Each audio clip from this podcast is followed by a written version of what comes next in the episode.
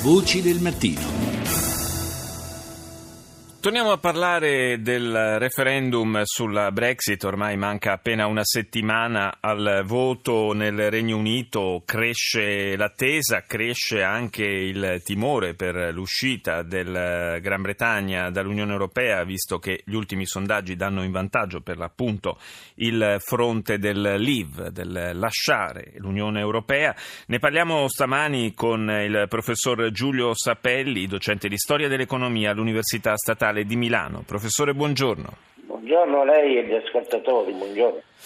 Il governo britannico ieri ha parlato eh, di danni potenziali per il paese derivanti dal, dall'uscita dall'Unione Europea, danni nell'ordine di eh, decine di miliardi di euro con conseguenti tagli al welfare, allo Stato sociale e imposizione di nuove tasse. Mm, Cameron sta facendo eh, solo dell'allarmismo per, per convincere gli elettori oppure davvero il contraccolpo potrebbe essere così pesante per il Regno Unito? Beh, penso che Cameron faccia soprattutto degli allarmismi perché eh, è impossibile quantificare, anche se alcuni si esercitano soprattutto mediaticamente a farlo, dal punto di vista appunto numerico, quali saranno le conseguenze su alcuni settori dell'attività economica. Quello che possiamo dire per certo è per come fu confezionata eh, il trattato, il trattato di Maastricht, appena la Gran Bretagna, il Regno Unito eh, lascerà, se lo lascerà dopo il voto, l'Unione Europea, verranno meno i trattati commerciali di tale Unione Europea con essa. E naturalmente noi ritorneremo addirittura ad un regime tariffario, secondo alcuni, anche se c'è contenzioso giuridico, polemica tra i cultori del diritto internazionale commerciale, torneremo addirittura prima del trattato del 1957. Del resto questo, come gli ascoltatori ricorderanno, per la Gran Bretagna non era in gioco però, perché la Gran Bretagna in quegli stessi anni istituì il cosiddetto EFTA, cioè un suo sì. trattato commerciale che univa oltre ai paesi scandinavi e il Portogallo naturalmente i paesi del Commonwealth. Poi quando si sciolse il cosiddetto EFTA si fecero volta a volta dei trattati commerciali con, eh, con la Gran Bretagna.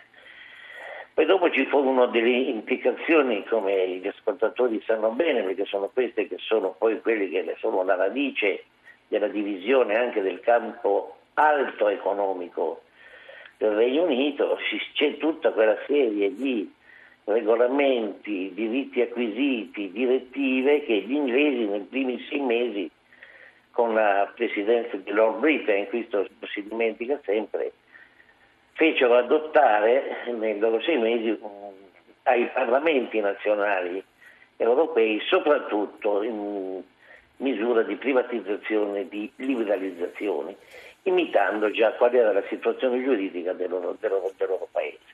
Professore, eh, c'è una, eh, un dato che è emerso ieri che proprio mentre eh, sembra che, che, crescano le probabilità di una vittoria del fronte favorevole all'uscita del Regno Unito dal, dall'Unione Europea, eh, i mercati fanno registrare un aumento dell'acquisto, mercati europei intendo, un aumento dell'acquisto di titoli di Stato eh, britannici. Questo cosa significa? Che i mercati eh, scommettono sul fatto che il Regno Unito resti eh, nel, nell'Unione Europea oppure viceversa scommettono sul fatto che anche uscendone eh, resti forte o addirittura si rafforzi?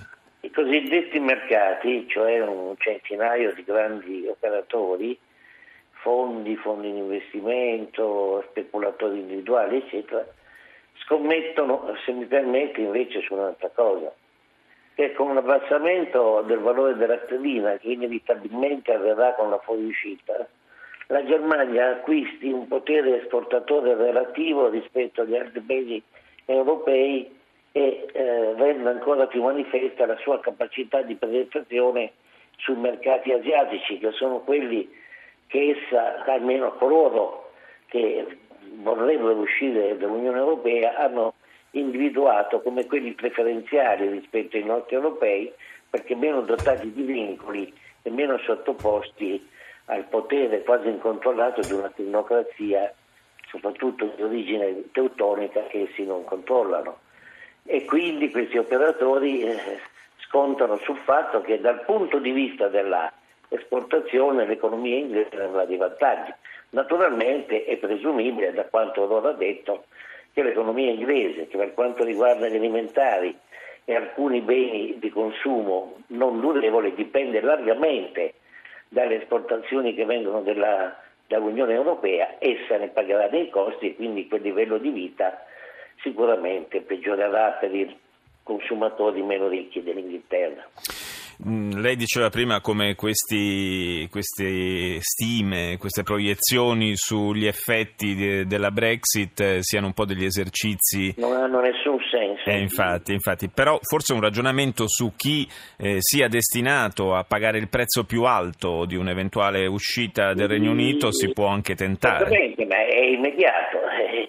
Chi è destinato a pagare il prezzo più alto sono i giovani europei che adesso godono di tutte le condizioni molto favorevoli dal punto di vista del welfare per quanto riguarda il loro lavoro e la loro permanenza e che di fatto questa campagna contro l'Unione Europea favorisce perché a questa secondo me molto giustificabile polemica contro i gravami tecnocratici e, e ciò i lacci e i lattori che questa democrazia europea che ha perso il senno impone sull'attività economica, gli unici a beneficiarne però erano i giovani che andavano in Inghilterra dove questi lacci, lacciuoli, difficoltà per trovare lavoro che ci sono in Europa non esistevano, infatti l'Inghilterra ha fino ad ora accolto migliaia e migliaia e migliaia i giovani, giovanissimi lavoratori in tutti i settori della vita sociale. Eh sì, e anche tanti, nostri, anche tanti nostri connazionali nostri negli ultimi anni c'è nostri, stato... Tanti nostri studenti che qui vedono rispettata la loro competenza, in Inghilterra vedono aiutato il loro livello di vita con un regime di welfare assolutamente impensabile in Europa. Il contraccolpo nazionalistico che purtroppo si unisce a questa polemica li danneggerà. Grazie al professor Giulio Sapelli per essere stato con noi. La linea va al GR1 condotto da Guidardone. Ci sentiamo domani. Buona giornata da Paolo Salerno.